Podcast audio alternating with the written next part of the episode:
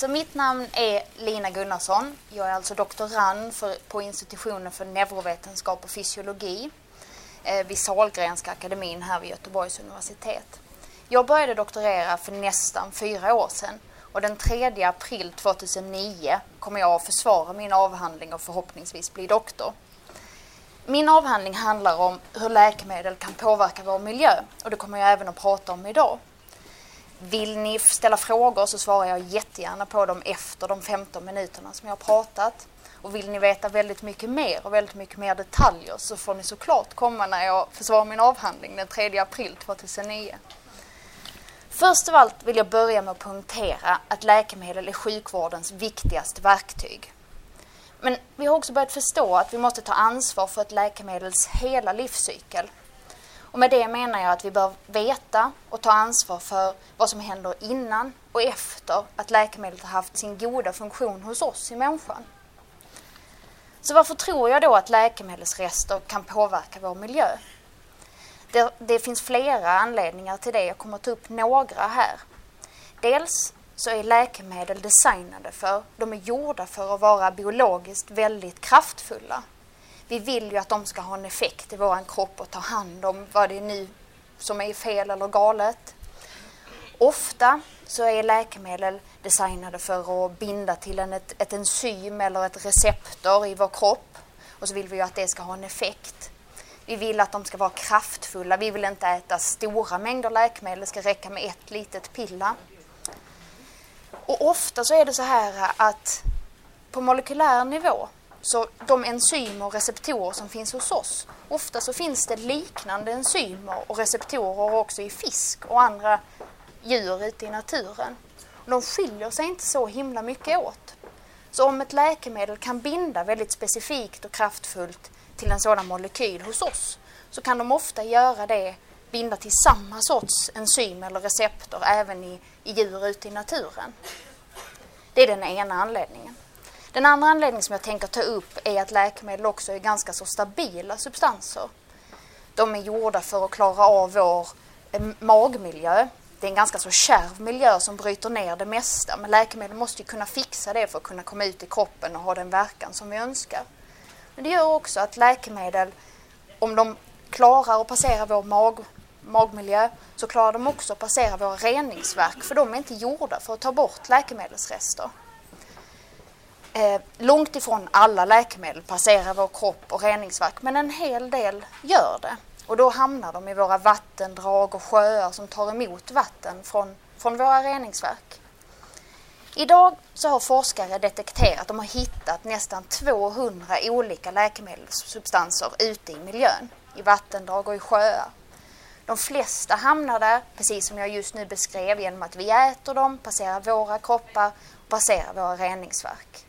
Men en del hamnar där också genom att veterinärmedicinskt, de används som veterinärmedicin och då beror det ju lite på var djuren är som använder dem. Då kan de också hamna i skog och mark till exempel. Ett tredje sätt som de kan hamna där, hamna där är också genom läkemedelsproduktionen, att, att det inte är en tillräcklig rening. Men det kommer jag prata mer om om ett litet tag. Så vi vet alltså att cirka knappt 200 olika läkemedelssubstanser hamnar i vår miljö. Men de koncentrationer som man hittar i vattendrag till exempel är väldigt, väldigt låga koncentrationer. Det är från nanogram till mikrogram per liter. Alltså det är en miljarddels gram per liter till en miljondels gram per liter. Det är så pass litet så man, jag kan inte, man fattar ju inte det. Väldigt, väldigt låga koncentrationer. Så då är frågan, läkemedel kommer ut i miljön men spelar det någon roll? Det är väldigt låga koncentrationer som hamnar där. Är de koncentrationerna tillräckligt höga för att kunna påverka djur och växter som finns ute i naturen?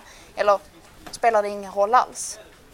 Det finns ett par exempel som vi känner till där det är helt säkert att en läkemedelsrest har, har eh, hamnat i miljön och har påverkat några djur och växter där.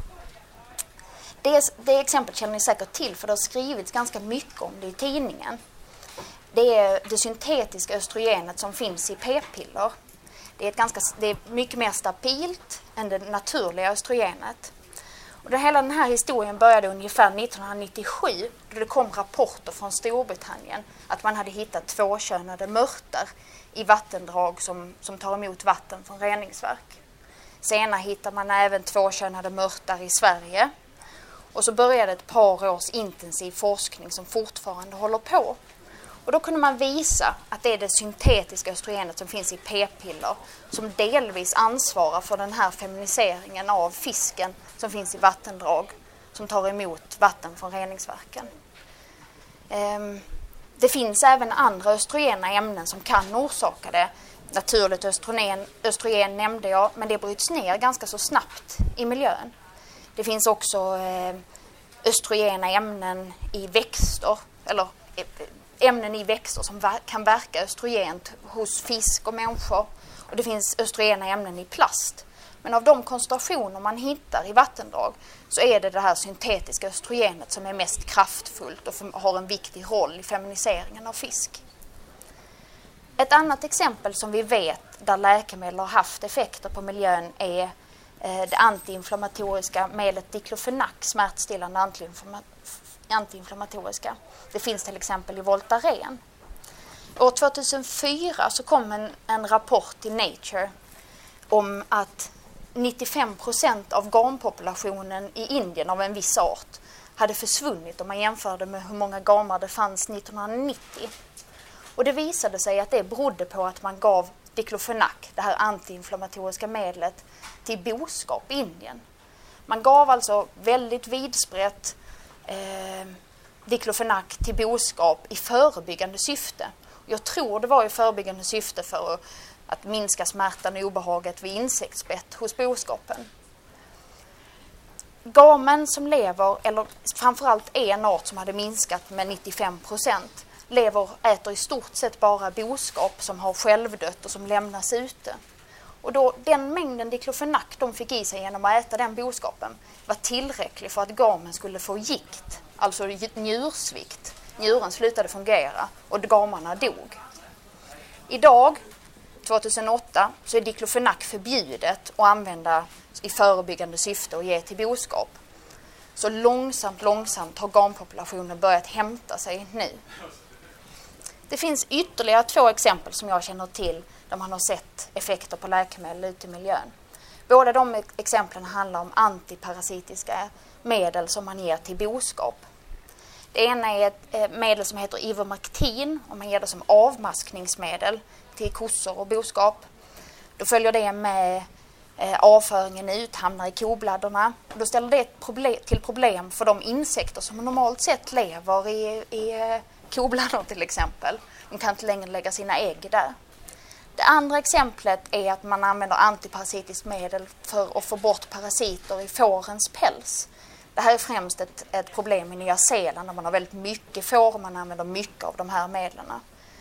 Men på de platser där de medlen används så ser man att insekterna av alla slag får väldigt mycket problem. Så, förut sa jag att det fanns att man kunde hitta 200 olika sorters läkemedelssubstanser ute i miljön. Och nu har jag gett er fyra exempel där man vet att det har effekter. Men då är frågan, är det här toppen på isberget eller är det hela isberget? Men det menar jag då, är de här fyra effekterna alla effekter som finns av läkemedelsrester i miljön? Eller finns det många, många fler effekter som vi ännu inte vet om? Vi vet kanske inte vad vi ska leta efter. Det vet vi inte. Kunskapsläget, vi vet inte mer idag utan vi måste forska vidare på det för att kunna svara på den frågan. Jag sa förut att, att eller jag har pratat mycket om hur läkemedel kan komma ut i miljön efter att de har haft sin bra funktion hos oss eller efter att vi har använt dem på något sätt. Men eh, det kanske även finns problem vid läkemedelsproduktionen, alltså innan vi har använt dem. För mindre än ett år sedan så publicerade vår grupp en artikel där man visade att det fanns extremt höga nivåer av läkemedel i ett reningsverk, eller kom ut från ett reningsverk som tog emot avloppsvatten från 90 olika läkemedelsindustrier. Det här reningsverket ligger i Patancheru, Hyderabad i Indien. Det är alltså så höga nivåer så de är, slår alla rekord som man har mätt någon annanstans i världen. De är flera, för vissa läkemedelssubstanser flera tusen gånger högre än vad man hittar någon annanstans i världen. Många av de här läkemedlen som man, det finns extremt höga nivåer av är antibiotika. Och det ställer till ett lite extra problem för reningsverket. För i reningsverk så finns det bakterier och det är de som gör en del av det viktiga reningsjobbet. Men om det då kommer in ett vatten som innehåller väldigt, väldigt höga mängder av antibiotika så leder det till att bakterierna, de nyttiga bakterierna i reningsverket dör. Och då fungerar reningen ännu sämre. Ehm, I just det här reningsverket i Indien så tillsätter man också 20% av humant avfall. Det vill säga avfall som innehåller human avföring och innehåller de bakterier som finns i human avföring. Men om man gör det till ett vatten där det finns väldigt, väldigt mycket antibiotika i, då finns det en risk att det kan utvecklas antibiotikaresistens där. Det finns också en risk för att det kan utvecklas antibiotikaresistens i vattendraget som tar emot vattnet, det så kallade renade vattnet från det här äh, reningsverket. Så i så fall, vi vet inte idag om det finns antibiotikaresistens. Vår grupp tillsammans med andra grupper försöker forska på och beskriva hur bakteriestammarna ser ut som finns i vattendraget som tar emot det här reningsverket. Vi försöker också titta på, finns det mycket antibiotikaresistens och beskriva problemet. Men är det så så slår ju verkligen läkemedelsproduktionen tillbaks till oss själva om det visar sig att stället är en grogrund för antibiotikaresistens. Utöver de här extrema nivåerna av antibiotika så finns det även extrema nivåer av många andra läkemedel. Till exempel mediciner som, innehåll, som används som mediciner mot allergier, depression, migrän. Det är alltså en hiskelig soppa av olika läkemedel. Och vi vet inte vad en sån här hiskelig soppa skulle kunna göra för de djur som lever i vattendraget till exempel och även djur som, som dricker det här vattnet och växter och mikrosamhällen där. Idag så finns det inga vetenskapliga rapporter som beskriver läget i Indien. Men det finns eh, läget i Indien runt det här stället Patanchero, där, eh, där läkemedelsindustrierna finns. Men det finns en rapport från Greenpeace. Den är inte vetenskapligt granskat. Men de skriver i alla fall att bönderna runt omkring det här området kan inte längre odla grödor på ett produktivt sätt. Det finns också, de skriver också i Greenpeace-rapporten att vissa sjukdomstillstånd hos människor är klart överrepresenterade i området. Så det är klart oroande. Men för att sammanfatta det hela så behövs det ju mer forskning för att vi ska kunna säga vad, vilka effekter ett sånt här avloppsvatten från läkemedelsindustrin kan ha. Vi behöver också veta om det finns fler sådana här ställen där det finns extrema nivåer av läkemedel. Så då vill jag också avsluta hela mitt föredrag med att punktera att mer forskning behövs för att jag ska på ett bra och heltäckande vis kunna svara på frågan som jag ställde i, i programmet här. Hur påverkar läkemedel vår miljö? Behövs, vi behöver veta mer för att jag ska kunna svara riktigt bra på den frågan. Och sen så skulle jag behöva 15 minuter till för att kunna prata om vad vi skulle kunna göra åt problemet. Men det får ni fråga mig efteråt i så fall. Så då får jag tacka för mig.